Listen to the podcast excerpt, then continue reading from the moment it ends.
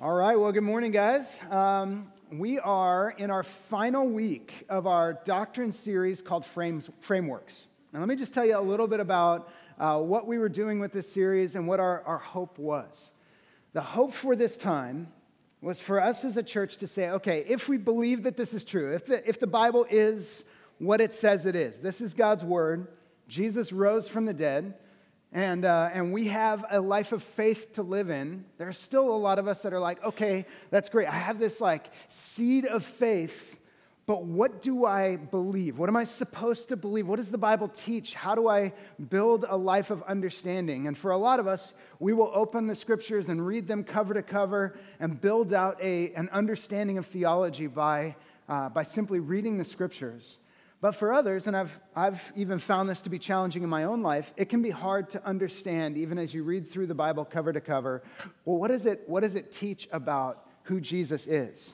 And how do I glean that from reading a passage in Ephesians? Or how do I glean that from reading through the book of Revelation? How do I understand what the Bible teaches me about the person of Jesus? And there's a lot of stuff that you hear, especially if you're online and social media, you'll, you'll see theology just fly across your eyes. Whether you would acknowledge it to be theology or not, it just, it comes at you. And the world is trying to form a picture of what you're supposed to believe. And our hope as a church is that we would actually say, let's form our beliefs from what the scriptures teach us, and let's use that to then see the world through this different lens, through these different frames, understanding the world and having a worldview that, that we could then interpret the things of the world through what the scriptures teach. That's the whole idea of having a worldview. Is it's those things that you start to establish in your life. A picture a long time ago that my dad gave that was just really helpful for me was the idea of rocks in the water. It's the it's the things that, that land in the river that everything else, the water of life, just kind of rolls around it. But these things are set and they don't move. They just stay put. And for, for these, these elements of what we believe, they're the things that we hold on to, that we understand to be true, and life just kind of flows around them, and we interpret life through the lens of what we believe. So that's why we would do a doctrine series. And today's is particularly important. We're talking about the doctrine of the church. The fancy word for it is ecclesiology. The Greek word ekklesia is where we get church from, and we'll talk about that quite a bit. But ecclesiology is the study of the church. And Ryan was uh, joking with at our prayer time beforehand that uh, that I talked about how there are about five or six different messages that I could have preached today, and it all would have fit under the doctrine of the church. It's a rather substantial doctrine. It's not something that really in half an hour would be totally and completely covered. There are whole seminary classes that last an entire semester on the doctrine of the church. So it's not something that we're necessarily going to cover comprehensively.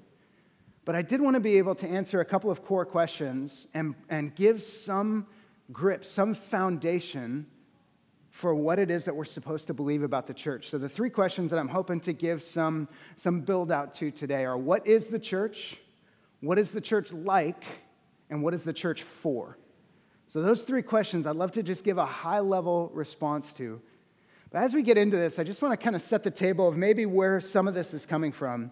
There's been, I would say, a recent, and when I say recent, you know, when you start studying ancient things, recent becomes relative, but within the last probably thirty or forty years, there's begun to be a, a pretty significant kickback against the church.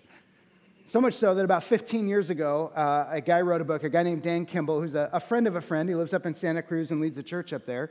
Uh, he wrote a book called I Like Jesus, But Not His Church. And that, that title really communicated something that was becoming increasingly true, I would say in the U S, but it's it's growing globally, that there's a high degree of respect for Jesus, for what he taught, for who he was. Even, we're not really in an atheistic culture anymore. I don't know if you guys know this. There's a very small percentage of the world that would be considered a true atheist, not believing that there's anything beyond the physical realm. Most people would live in some kind of spirituality place where they acknowledge that there's something beyond the physical realm. And so this idea of Jesus being part of the spiritual pantheon of the world, there's a, there are a lot of people who will acknowledge him as a great source of wisdom, a prophetic voice. But then they see what they understand to be the church, and they kind of kick back against that. It's judgmental. It's hypocritical. It's about the wrong things. The people there don't really look like the Jesus that you read about in the Bible. A lot of people have had personal experiences with the church that have uh, wounded. I was there, and I was in need, and nobody loved me. I tried to break in. I tried to get through the walls of the social world that existed there, and I could not get through for the life of me. I wanted so badly to be in and with and a part of, and it just felt like everybody there's goal was just to keep me on the outside of what was happening on the inside. I could not break through. Or even more tragic, I was there, and I was taken advantage of. I was abused. I was... I was mocked. They stole from me. I was struggling to think about my own sexuality, and the church just, just banished me. I was trying to figure out what I think about God and what I even believe about them, and they told me that I couldn't be a part of their stuff if I didn't believe the same things they believed, and on and on and on and on. The stories are endless. And for a lot of people, they've just tapped out. Say, you know what, I, I, I maybe I could get on board with Jesus, but I just don't know that I could get on board with church. And I imagine a lot of you would know somebody that would fall into that category. Some of you may have been in that category or are, and for whatever reason you ended up here today, or you're on a path towards feeling that way. And I just wanted to, I want to start this whole time by acknowledging the reality of the difficulty of the church. There is a real difficulty to the church. At a fundamental level, what Jesus built, and that's all that we're going to get into when we talk about what is the church, at a fundamental level, what Jesus built is actually designed to bring a lot of humanity into the mix. And that humanity sometimes creates great difficulty. So one of the core questions, even as we go into understanding what is the church and, and what is it like and what is it for, one of the questions that we need to answer is, okay, if I struggle to engage with the church, does that mean that it's not something that Jesus has built? If I struggle to connect, or if I've been wounded by, or if I cannot trust the church, should I throw Jesus out? Should I disregard and walk away? Or is it worth fighting through some of the humanity that exists and finding what Jesus has built? And that's the, ultimately the message that I'm going to hope that out of our doctrine would come this, this deep desire to be a part of what God is building in his church. So let's start by talking about what is the church, and maybe this will help resolve some of these difficult questions. So for a lot of us, the church, as we understand it, uh, is a building. You know, it's just, it makes its way into our language. We might say, hey, I'm going to church. And what we would mean is that we're actually showing up at this building. Like, oh, I left my sweatshirt at church is such an easy thing for us to say. And what we mean is we're talking about in this room, we left our hoodie and we need to go back and get it. And it just kind of makes its way in that church is what happens in the structure of the place that I go on Sundays, that I do the things that are churchy. And so church kind of, we, we sort of backdoor ourselves into a theology by talking about church that way. Or a lot of times when people will say the church hurt me, what they typically mean is the, the pastor and elder team, so the leadership structure of the church, that is the church. And we know that a lot of people believe this because there will be people that have been with us for years, four, five, ten years, and they'll say, you know, when you guys do this, or when you teach this, or when you say this, or when you go and do these things, and there's this distance between people that would most definitely call Anthem Church home, and then the leadership, and they're, they're, they're saying, what you guys do when you do these things, and there's that, that gap. Acknowledging the theology that the church is the leadership, not necessarily the body. See, again, a lot of times we backdoor our theology with our language that we just use, and we don't even know where we necessarily picked it up. For a lot of people still, it's more of an organizational thing. It's the five oh one c three. It's where the money goes. It's, it's the collective of whatever the church is. Call it the facility, call it the leadership, call it the bank account, call it the, the nonprofit status, the government-recognized entity that is the church. And then for any of us that have grown up in a Catholic background, the church is what happens in, at the Vatican and everything that flows out of the Vatican. And the church itself is based in Rome and goes out from there throughout the world, and it's this holy Catholic church, and that's the picture that we have of the church. So our understanding of the church is wide. So let's take some time. Let's talk about, let's go back to the scriptures, and let's take a look at what the church is, okay?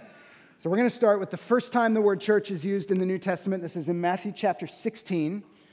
Verses fifteen through eighteen, Jesus is asking his disciples some questions. He says, who do they say that I am? And he asks about kind of his reputation out there in the world. And they, they give their answers and, you know, talk about who people say that Jesus is. And then in verse fifteen, he said to them, but who do you say that I am? And Simon Peter replied, you are the Christ. This is Matthew sixteen, verse sixteen. You are the Christ, the Son of the living God. And Jesus answered him, blessed are you, Simon Bar-Jonah, that just means son of Jonah, for flesh and blood has not revealed this to you, but my Father who is in heaven. And I tell you, you are Peter, and on this rock I will build my church, and the gates of hell shall not prevail against it. Okay, this passage is loaded. I could spend the whole day on this passage alone, but let's just take a few minutes and try and understand a, a few of the key things that exist here. First of all, this would be one of the main differentiation passages between the Catholic Church and the Protestant Church. So the Catholic Church would look at this and say, you are Peter, and the word Peter means is Petros, the name Peter is rock, and on this rock, so there's that play on words, I will build my church. And that's where the Catholic Church has built their entire theology of the Pope is out of this passage. On this rock, Peter, I will build my church. So therefore, Peter is the first Pope, and then Peter would pass on papal succession to the next Pope, and the next Pope, and the next Pope, on down uh, to our, our Pope right now. Sorry, I forget his name. Um, but we, but that picture, and I didn't mean that to be disrespectful. I literally just forgot his name at the moment. I didn't write it down. But that picture of uh, papal succession is something that, that the Catholic Church would point all the way back to Matthew sixteen and say, this is the origin of that. Whereas a Protestant view of the church would go a different route and would say that what's being built here is not on Peter the person, but on the confession that Peter makes. So Peter says this. He says, you are the Christ, the Son of the living God. And Jesus says, blessed are you, Simon Bar-Jonah. I tell you, you are Peter, and on this rock, referencing the confession that Jesus is the Christ, the Son of the living God, I will build my ecclesia. And that confession is the hub or the source of life in the church. And to understand that, we would go to a place like Ephesians two, eighteen through twenty-two. It says this. For through him, we'll come back to Matthew sixteen in just a minute, but for through him, we both have access in one spirit to the Father. That's through Jesus.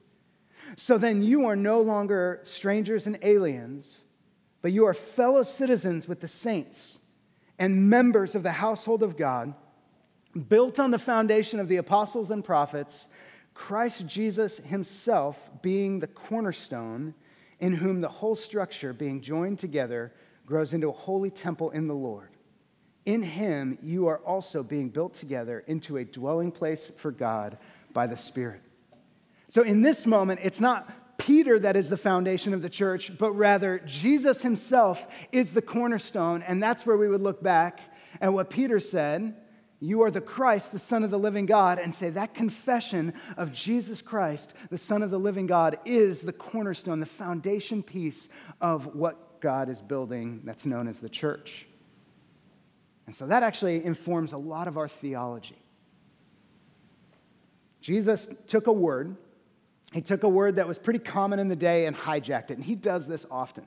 This is something that Jesus likes to do, where he'll just take a word that people would be accustomed to using. The word ecclesia could be used for uh, an assembly or a gathering. It was even the word used for a riot. So if there was a riot happening, it would be an ecclesia of people. If you watch Tennessee, Alabama, that was an ecclesia out there on the field after the game. Like that picture is designed to, that was the Greek word, was just this assembly of people. And Jesus takes it.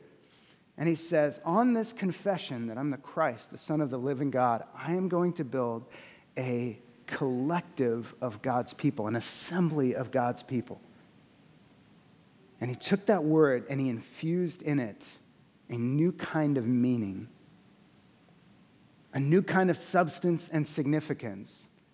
That from that point forward, when they used the word ecclesia, there was no doubt in anybody's mind what was being talked about when Paul wrote about ecclesia, which he writes all the time about the ecclesia.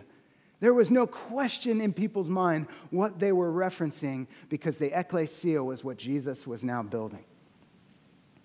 Now, between Ephesians two and Matthew sixteen, you need to understand that what Jesus is building is something very spiritual. He was not talking about a foundation of a physical building, a physical location in any way, shape, or form. Jesus said, on this rock I will build my church, and the gates of hell shall not prevail against it. Jesus was building something that was designed to function spiritually in this physical world. He was building an entity, a people who would carry his name into the domain of darkness. We talked about that quite a bit. Into the domain of darkness and declare the name of Jesus, and the gates of hell will not prevail against it. And then in Ephesians two, when Paul's talking about it, he says, you also are being built together into a dwelling place for God by the Spirit. So Paul's understanding of the church and of the individual are very interesting. Paul will tell the Corinthians that your body is a temple of the Holy Spirit, and then he'll tell the Ephesians that you together are being built up into a dwelling place for God by his Spirit. Now, here's an interesting question. If I am a temple of the Holy Spirit, my physical body, because I'm saved, is a temple of the Holy Spirit, am I church? And what Paul tells the Ephesians is that there is an individual component to the temple. You are being built, you're made a temple of the Holy Spirit, but then something supernatural happens as we come together. We're being built up into this collective. See, the ecclesia is not you. You are not the ecclesia, though you are a part of the ecclesia. It is inherently more than one person. It is inherently a togetherness, a collective, a group of people that is the church, that is the ecclesia, and it is a spiritual entity that's being built up. So now let's talk about the understanding of the ecclesia and how it, how it plays out. Uh, the church is described in two ways, universal and local. The universal church is all believers for all time. The universal church is the community of all true believers for all time. So when you fly to another country and you connect with another believer, you together are a part of the church. If you could travel back in time and meet with a, a group of believers at a table in the fifteenth century, you would be a part of the church together. That, that's who will spend eternity together for all time. We are the church. We see this in Ephesians three, nine and ten. It says, and to bring to light for everyone what is the plan of the mystery hidden for ages in God, who created all things, so that through the church the manifold wisdom of God might now be made known to the rulers and authorities in the heavenly places. So Paul uses that same word, ecclesia, to talk about how God is going to reveal Jesus to the world. The manifold wisdom of God will be made known through all believers for all time. So that's the universal church. That's the understanding of that. But then something kind of takes shape in the scriptures. If you follow the line of the church as you go through the book of Acts, Jesus says, okay, I'm, uh, he did the Great Commission in Matthew twenty-eight. He tells them in Acts one four to go and wait for the promise from the Father. In Acts one eight, he says, you'll receive power when the Holy Spirit comes on you, and you will be my witnesses in Jerusalem and Judea and Samaria and to the ends of the earth. And then it goes on, and the church gathers in Jerusalem, and they meet in the temple courts, and they meet house to house.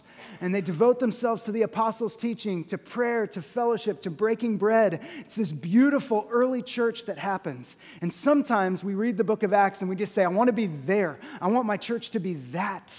I want to be like them. And what we see is this, this amazing ball of fire that's taking shape in the first eight chapters of the book of Acts. And then something happens in Acts chapter eight, verse one. A great persecution arises. And everybody left Jerusalem except the apostles. So you have the leadership of the church that stays back in Jerusalem, and everybody else went, gone. Now they believe that from Acts two to Acts eight was a period of somewhere between six and eighteen months. So the glory days of the early church was about six to eighteen months in Jerusalem, where everybody was just doing life together, taking communion together, bringing their money, using it to feed the poor and help one another. And it was this powerful start to the church. And then everybody went out from there. And they all went out preaching the word. They went out as preachers. There was no other local church to go to. They didn't, they didn't move to Idaho and just start looking for another local church. They went out from that place as preachers of the gospel because they had been trained to go and do that very thing. And so from that moment, when the churches scattered, churches were started in Colossae and Rome and Antioch. And it started to do something to the understanding of the church. And this is Acts chapter nine, verse thirty-one. It says, so the church throughout all Judea and Galilee and Samaria had peace. So here, that's sort of like a universal, but it's also kind of local. Like it's all believers, but it actually has some named locales. The church throughout all Judea and Galilee and Samaria had peace and was being built up. And walking in the fear of the Lord and in the comfort of the Holy Spirit, it multiplied. The church, universal, this one group of people that was together, started to multiply and have local expressions of the body of Christ that were happening in cities and villages and towns and regions all over the known place. And so when you see the church, it is this universal component. Sometimes we'll call it the Big C church, the global body of Christ, and that is an absolute reality, and we, we confess that and we love that. And then there's also this local element where each local expression of the collective of God's people is identified as the church, just as much as the global church, the universal church. Each local church is known as the church. And you might look at that and say, well, that's not what Jesus had in mind when he said, on this rock I will build my church. He was doing something different than that. These people just took it and did their thing. But then you get to Revelation chapters two and three, and Jesus writes seven letters to the seven churches, and the seven churches are the seven lampstands. Jesus saw the local church. He knew them. He knew their deeds. He knew what they were doing. He had expectations. You've lost your first love. You think you're doing fine, but you're actually poor and pitiable and blind and naked. You're lukewarm, and I want to spit you out of my mouth. You have this going for you, but on this side, you're believing that, that prophetess Jezebel. Like, there are things that Jesus says to the local church that have to do with their practices and customs on the ground in their locale. And so we see this church as being understood as the global universal church and then also the local church. So the church is both universal and local. The church can be big. Uh, my wife and kids are in Tennessee right now. They're at a church gathering right now at a church that has thirteen thousand people at it. It's hard to even... Hard to even wrap your head around that small village known as a church. Like, it's just hard to even conceive of that. And then our, our friends in Nepal are gathering what would have been probably last night in a tin shed, corrugated metal, like fifteen feet by fifteen feet, worshiping the Lord, sitting on rugs, cross-legged as they sing praises together and open the scriptures together. And both of those are the local church. There's not a form that's prescribed in the Scriptures. It's part of why you can go around the world and see church happening in so many different ways. There are core elements to the church, but there is not a prescribed form to the church. It should be this size. It should have this many elders. It should have this many people on staff. It should have this size budget. It should have this kind of building. None of that. Like none of that. That's all stuff that we've gotten to, as time goes on, be missiologists. Figure out, how do we do this well in this coming era? How do we bring the name of Jesus into a new community? Have you ever thought what would happen if you were to, to go into Papua New Guinea, into a place where nobody has ever heard the name of Jesus, and your first move is to start building a building like this? And then you open the doors and say, I have started a church. Everybody come inside. Everybody would laugh at that missiology. That's the, that's the wrong understanding of what it means to be the church. And so to understand the church is to understand that God is doing something with people on the ground. What we would look at in the book of Acts is say that the gospel was being planted in communities and then the church was forming around that. In fact, we even see it with Paul um, when he writes to Titus. Titus and Paul had gone to Crete. They had gotten some of the churches started. And then Paul tells Titus, I've left you in Crete to put what remains into order. I want you to go and appoint elders in every town. So they started churches in every town that didn't have elders, that wasn't really a structured thing. It was people gathering together in the name of Jesus. But as time goes on, there is a maturing of the body of Christ, a growing of the structure and the leadership to help in the discipleship of forming people to become like Jesus. And so the church, while the form varies all over the world, the call of the church is to be the people of Jesus, living out our lives together in a locality so that we can carry on the mission of Jesus in this world. So with that, let's take some time. Let's talk about what the church is like. Uh, the church has a few different metaphors in the Scriptures. Can you guys think of any of the, the pictures or metaphors that are used to describe the church in the Scriptures? The bride of Christ, okay. The body of Christ, excellent. Sorry, I can't hear that. Some murmurs, some mumbles. Nobody wants to say the wrong answer. You can say lots of things. It's fine. It's really okay. Uh, the church is uh, the household of God. The church is the temple of God. Uh, oftentimes, the church is viewed in sort of a, a military picture where there's this commission to people. There's this command to go. The church has a number of different pictures, and there's no one of them that fully encompasses exactly what the church is supposed to be like, but they're all written for us to draw from and understand how are we supposed to live as the church. And so when we understand the church, we understand that it's supposed to look like Jesus. Listen to this. This is Ephesians four fifteen and sixteen.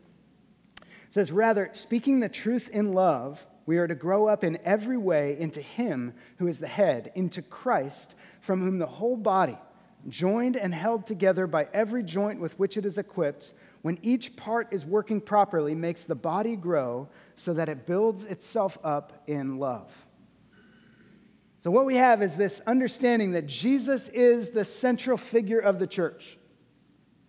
The church is to revolve around Jesus. It's to be discipled into the way of Jesus. It's to look and act as much like Jesus as possible. When we think about discipleship, my job is not to disciple you to be more like me. That's not, that's not the job of a pastor, to disciple you to be more like me. We are discipling people to be more like Jesus. When Paul told people to imitate him, he said, imitate me because I imitate Jesus. He's like, if you need a physical example, sure, you can look at me, but it's Jesus that we're about and we're after. Peter calls Jesus the chief shepherd. The senior pastor of the church is Jesus. He's the one that leads and guides and directs the church. And so the people of the church should look more like Jesus every day that we are together. And when you start to look at what are known as the one another's, uh, the phrase one another is used in the New Testament over fifty times to describe what's supposed to happen in the church. We're supposed to welcome one another, Romans fifteen seven, as Christ has welcomed you. So Jesus is our picture of what it means to be hospitable, what it means to be open-armed and welcoming and loving people into his story. Welcome one another as Christ has welcomed you. Live in harmony with one another. Aim for restoration and comfort one another. And Galatians five thirteen, through love, serve one another. All of these are designed to mimic, to imitate Jesus in how we live with each other. So if you were to answer the question, what is the church like? It's supposed to be like Jesus, living out community with each other. Now, what gets in the way of Jesus living in community with one another? It's usually just us. You have a bad day, you get grumpy, you get selfish, there's sin that takes root, you get angry, and there's a foothold, and those things get into the fabric of the church, and they can do serious damage. And so whenever there's been pain inflicted or difficulty caused in the church, or whenever there are church splits and people can't reconcile, or all of the horror stories of two thousand years, you can look at it and you can say it is people, human beings, walking together, trying to figure out how to do life with one another, and we struggle often. One of the one another's is that we're to forgive one another as God in Christ forgave us. And you hear that, and that's before there's any sin in the picture. There's this prescription that, hey, I want you to be ready to forgive each other, because you're going to get into life together and things are not going to go very well. And here's why. It's because the church is for every human being on planet Earth, and inherently, inherently, there are going to be some clashes. I'll use Nepal as an example again, because it's just it's an easy place to point to. There is a caste system in Nepal. There are the, the untouchables all the way up to the upper caste uh, of similar to India, very similar to India. There's a caste system in Nepal. And what happens to the caste system when an untouchable comes to faith in Jesus and an upper caste person comes to faith in Jesus? The caste system is supposed to evaporate in the church. Supposed to go away. And it is so embedded in life in Nepal. Trained in every way. You're, you're so oriented around one way of thinking, one way of life, that tearing the caste system out of your soul, out of your worldview, out of your thinking is like a years-long project to actually unpack all of the things that get so deeply embedded into our way of thinking. And that happens with us too. We come in with a certain way of thinking. We come in with a certain mentality. We come in with our own baggage, our own sinfulness.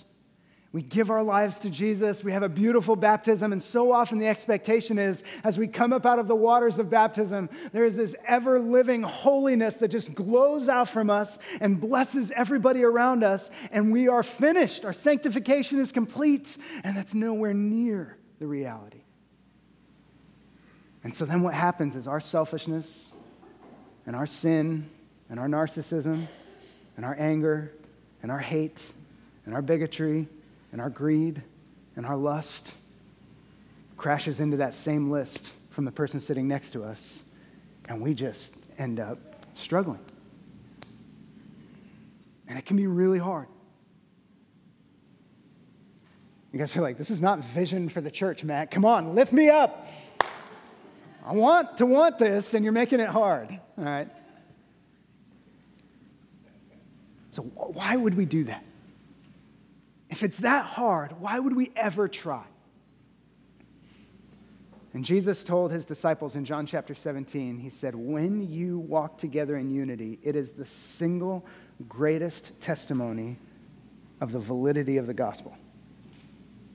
Because that, taking Jew and Greek and putting them together, taking slave and free and putting them together, taking male and female and putting them together, taking these, these complete opposite ends of every social spectrum that exists, and bringing them together under the name of Jesus is the ultimate project of humanity. Nobody has gotten it right. Nobody, not even one. In the history of humanity, nobody has gotten it right. But when we see a church walking by the Spirit, we start to see those things lived out. And it is a testimony to the reality that God is real. Now, Satan will do everything he can to just throw stuff in the way of the church. He will do everything that he can to break us up and to obliterate what is good about the people of God living together in unity. And he's pretty good at it. He goes after leaders. You see it happening all over the place. Leaders that we trust, leaders that we look up to, have some secret life of sin. He goes after body life where, where people are doing pretty well in a community group and life is all good, and then somebody just has some opinion or something, and it just blows up a community group, and you get these micro splits happening all over the world. There's, those things are happening everywhere. But if we can walk by the Spirit and live together in harmony as the people of God, the potential to actually bring the name of Jesus to this world is unlimited. The church becomes unstoppable. The gates of hell will not prevail against it. So when we walk in humility, the church becomes the thing that it was supposed to be for. Now, I said I would talk about what is the church for, and I'll just close with this, and then I'm actually going to bring Ryan up, who's going to share uh, why this is good news. So this will be just the, the last thing. The church is for three things. Uh, it's been very simply put, up, in, and out. Just to, to kind of help you remember, what is the church for? The church is for those three directions, up, in, and out. The up is our relationship with God. The church exists for us as believers to learn what it means to glorify God in our work, in our lives, in our bodies, in our with our mouths, with our money. We, we learn how to do life with God, to abide in Christ, and for Him to abide in us. And so there is an up component to the to our churches, and that's that worship element. There's an in component, and that's everything that we've just been talking about, the one another's, where we actually learn how to do life together, and we learn that by actually bumping into each other. We're to stir one another up to love and good works, and that stir is the word for agitate, sandpaper. It's actually supposed to be a bit uncomfortable for us to help shape better people, better Christ followers in one another. And then the out is this sense of mission where we are told to go and make disciples of all nations. I'll tell you one story, and then I'm going to hand over to Ryan. Uh, Kevin Bailey was in seminary. Kevin leads Anthem Camarillo. Uh, he was at Talbot School of Theology, and on, on an opening day of one of the classes, the professor had this class. There were maybe sixty or seventy students in the class, and he said, "What is the purpose of the church?" And the class did this whiteboard session, and the professor was up there writing down everybody's answers, and they were saying all every scripture you can imagine that had to do with the church, and the whiteboard was just filling up. And he started to draw these three giant circles around purpose statements, and he said, "Okay, right here, these all fall into this category of, of worship, right?" And everybody was like, "Yeah, that, that's good." So that was our up. What I just said was up. He would have this whole section that was up. And then this middle section, he's like, and, and this all falls into the category of like koinonia, fellowship, right? The believers doing life with one another, right? And they're like, "Yeah, okay, that's a good summary." And so he does that. And then he says, "This would be this kind of apostolic missionary, like the, the go out and tell people about the gospel." And everybody's like, "Yeah, okay." So he said, "These are our big three categories." Everybody said, "Yes." He said, "Okay. Can we worship in heaven for all eternity?" "Yeah." "Okay, good." "Can we koinonia, can we fellowship in heaven for all eternity?" "Yeah." "Do we do mission and evangelize the world for all eternity?" And the class was like, "No." He said, "All right, so this one's got an expiration date?" And everybody said, "Yeah." He said, "I propose that we prioritize this one." that if we're going to focus as a church on one of these key areas, we, we want to be a church that worships. That's absolutely core to who we are. We want to be a church that fellowships. That has to be an important thing to us. But there's something about the urgency of the gospel going out from us that has to be a priority in how we understand our purpose here on earth, that we are here to live on mission. And so as a church, I just want to challenge and encourage us. That has to be a part of our minds. When we think, what is the church for? On this rock I will build my church, and the gates of hell will not prevail against it. Go into the darkness and rescue is at the core of what Jesus has asked of his church. So Ryan, why don't you come on up and share why this is good news?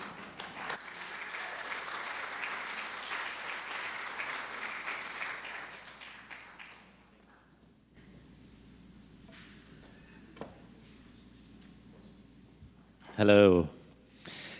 Like Matt said, I'm Ryan. I have a few other quick introductions to do, and I'll tell you why. Barrett, could you put the first picture up there? There it is. That's my wife. You guys just saw her a few minutes ago. You wouldn't believe how many people through the years have had no idea that we're married, because uh, she's usually down at Anthem Kids, and I'm usually up here. They'll spend like a year here at Anthem and be like, oh, seriously? You guys are married? Oh, that's funny.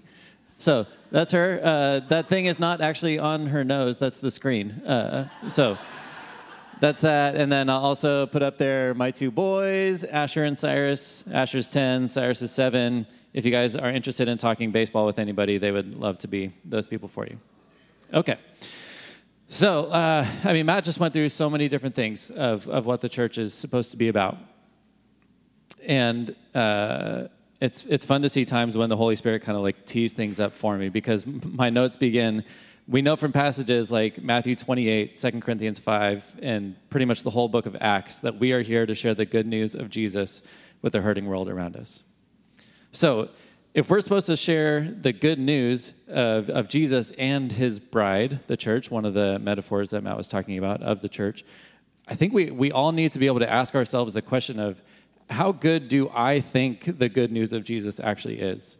And I think you can kind of think about that with your life. Like, if you think that the, the good news of Jesus is the most amazing thing that you've ever heard, and yet you've never actually told anybody about that good news, like, how good is that good news for you really, right? And so Trisha and I were talking about this uh, a couple weeks ago, and, and just some of, like, the, the core foundational questions of Uh, faith in Jesus that, that we would want everybody to be able to have an answer to. And there's two two questions right now that I want to talk through. One is, why is my life better because Jesus is at the center of it? And I think closely connected to that is, why is my life better because I'm a part of a local church?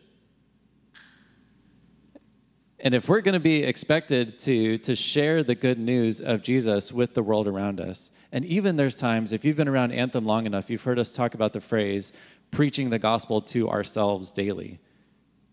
I'm sure every single person in this room has had times where they've had doubts, where they've had big questions, where everything that Matt was talking about, where the church seems especially hard. Why am I doing this?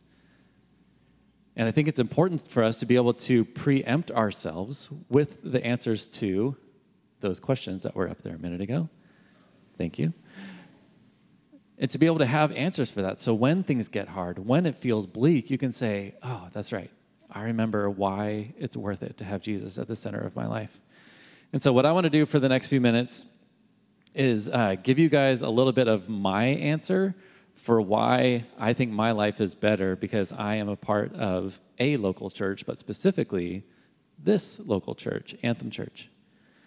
Uh, of course, this isn't a complete answer. I would imagine over the, the years that I have ahead of me that the answers might shift and change and different things like that. But for right now, uh, I have four different things that, that I want to share in no particular order. So the first one that I... I I want to say is that through being a part of a local church, I am in relationships with people who are not all like me. Like Matt was saying, a, a huge metaphor for the church in the New Testament is that of a family. How weird would it be if my family was all thirty-seven-year-old guys who used to be good at golf? I need people who are older than me to be able to look back at their life and tell me, hey, man, you need to watch out for this, or you need to pay attention to this. And through this church, I have had really awesome guys who have been able to do that for me. One of them is sitting right here, Bob Cashier. One of them was sitting over there, Steve Larson and Drew Blaisdell. I don't know if you're here, but uh, wherever you are, thank you for, for doing that for me so well over the years. I need younger people in my life to show me that I'm not super old, but the way that I have done things isn't always the right thing, that there is a new generation coming up who needs to experience Jesus in a way that is genuine for them. Uh, Phil and Jake have done a great job with that. If you guys have kids who are in middle school or high school, they are in good hands. And I have a son who's headed that direction, and I'm excited for their time in uh, Anthem Students. So my life is better because I surround myself with Christian people here at Anthem who are not just like me. Through being a part of a local church, I often get to help people see the joy of Jesus and come alive in Christ. So this is one of my favorite stories of all time. Uh, spoiler alert, I'm basically just sh- sharing stories for the next eight minutes. Okay. So in the early days of Anthem, uh, Trish and I were the youngest community group leaders. Uh, we started leading our group when we were just dating. Uh, I think I've said it from the stage before. I don't know if we would still make that choice to have a dating couple lead a community group, but when you're a new church plant, you uh, take risks. So uh, we had uh, a friend of a girl who is in our community group who just honestly was not interested in being a part of the church really at all. She just kind of wanted to hang out with her sort of lame boyfriend, and uh, and and that was it. And and we just were able to see, like, through pretty frequent invitations that she eventually was like, okay, fine, I'll come over to, like, one of the dinner nights that you guys have with your community group. So she came, she had a good time, she stayed, and over the next few months, we got to see God, like, starting to, to work on her heart even more and even more. She was more willing to have conversations about God than she was the month previously. She was engaging in conversations. And then eventually, she was in church with us on a Sunday morning. Matt was teaching through uh, the book of Luke at the time, and uh, he got to Luke six that talks about uh, good trees bearing good fruit and bad trees bearing bad fruit. And Trish and I got a text message that morning that said, I want to be a good tree. And for her, that meant, I want to submit my life to Jesus. I want to be a Christian. And that was amazing news for us. We loved her so much already, and uh, and so it was really fun for her to, to do that. And so she ended up uh, getting baptized by me and Trisha. Uh, when we moved into an apartment, uh, we were painting the walls. She offered to help us that day. Uh, we were starting to talk about communion, and we ended up taking communion with her for the first time as a believer uh, with leftover Amici's pizza crust and, and uh, an Arnold Palmer that she had brought over to drink. And so uh, we just have this amazing story with her. I mean, she ended up moving into our house. Uh, she lived with us for about six or so years until she ended up getting married to a great guy, a different guy than uh, the lame boyfriend. And and it was just so fun to be able to see God take over so much of her life and continue. Of course, she's God is still working on her.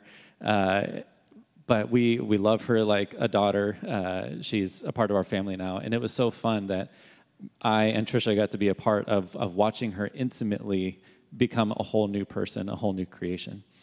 And had it not been for uh, being a part of a local church, I, I don't think that that would have happened. Through being a part of a local church, my family has found some of our most meaningful friendships. Uh, the Bible's full of examples of how important it is to find the right friends. Proverbs twenty-seven seventeen says, iron sharpens iron, and one person sharpens another. Uh, interesting anecdote when I was researching that uh, the literal translation of that is, and a man sharpens his friend's face, which I just think is awesome. The actual thing that I wanted to point out there is that that passage doesn't say iron might sharpen iron, or one man could sharpen another. There's this inherent factual understanding in there that who you are with is going to be a big determiner of who you are going to become. I've heard it said before that if you want to see who you will be in the future, look at the people who you're friends with now. And so for me, and my family, I have been able to see a picture of who my family will be in the future because I can look at the, the people that they've chosen to be friends with. And so I have found so much joy in the relationships that we have found here at Anthem Church. Last story. Through being a part of a local church, I get to have God work in my life through other people that I actually know. And I've shared this story once or twice before, uh, but if you're new, I hope you enjoy hearing it for the first time. Uh, so I showed a picture of my boys that were up there. Uh, Cyrus is the younger one. Spoiler alert, the story's about him. So almost eight years ago, uh, our family was here on a Sunday morning, and it became pretty evident that Trisha uh, was having a second miscarriage. And so we, um, so I'm not really ever a crier, and so I don't have practice of being able to like feel emotional and still talk through it. Uh, M- Matt has mastered that gift. Uh, I, I don't I don't practice that enough. Okay, so uh, so we were here. Uh, things happened, and so we rushed home. Ended up going to a doctor called a perinatologist the next day. There were ones who have like the the epic ultrasound machines, and he said, "I see five different markers that your son is going to have some sort of a massive chromosomal disorder. We don't know what it is until we do more testing, but his kidneys are way too big. Uh, his intestines were the consistency of bone. Like if you can think of what uh, what a bone looks like on an ultrasound or x-ray, that's what his intestines looked like. And both of his feet, the, the bone structure was totally wrong. Uh, and, and so he said, you have to see that there's some like common thing between all of these. Uh, and so he said, you probably are going to continue to, to miscarry, but why don't we set an appointment for a week and a half from now, and we'll check things out if things uh, if you're still pregnant at that point. So that was Monday. Uh, on Wednesday, we would have normally been meeting with our community group. And for the, the few days in between, Trisha had just been in bed. Um, but I, I was like, I really feel like we're still supposed to have our community group over on Wednesday night. So Uh, As hard as it was, we, we did community group that night. Everybody came over. Everybody knew what was going on. We were praying together.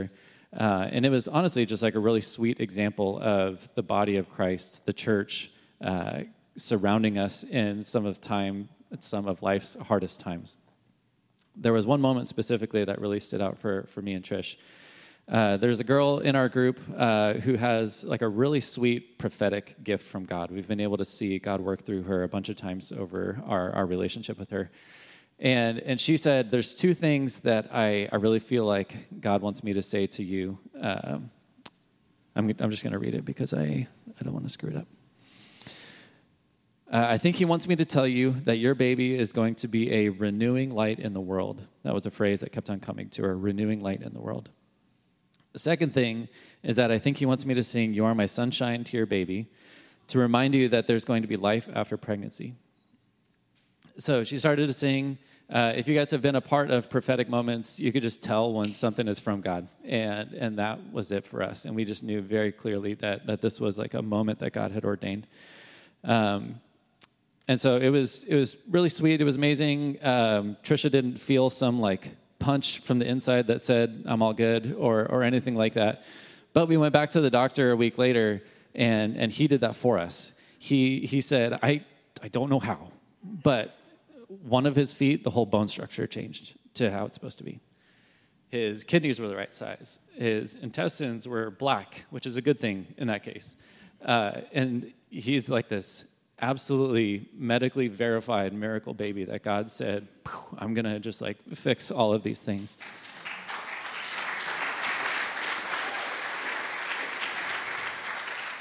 So my point in sharing all of that, uh, of course, all glory to God for, for healing him.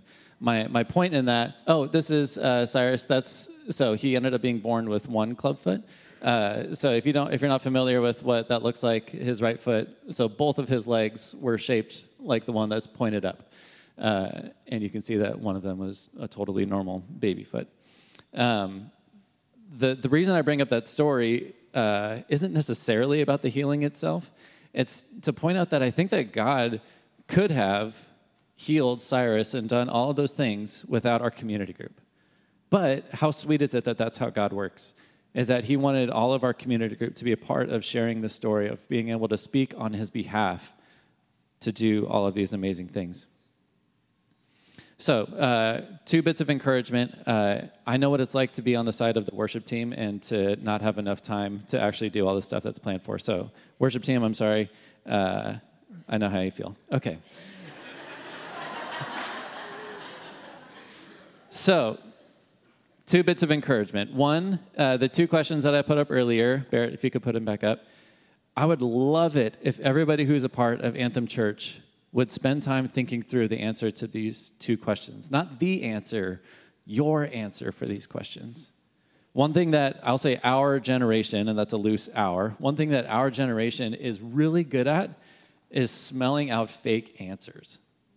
And so that's the whole key of these two questions, is that you need to have your own real answers. If it's just a bunch of stuff that your parents told you, or if it's just a, if you're just like quoting a line from Scripture, believe me, I'm a very high Scripture person. But if it's just that, I don't think that's going to be sufficient for actually sharing the good news. I think you need to be able to in, to include some of your story, some of your history, to be able to answer those questions, because there's a world of people who need to hear it. Last thing I'll say uh, is to all the people who say, Ryan, that's amazing for you. I've never felt any of that. First thing I'll say is I'm sorry.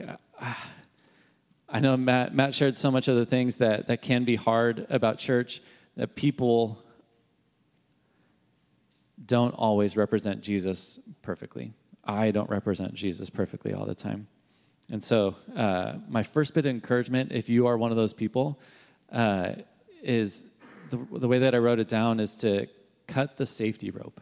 I know that there's a lot of times where people will kind of like step their toe into something that feels a little bit scary, uh, but my encouragement is just to dive in, like be all the way in.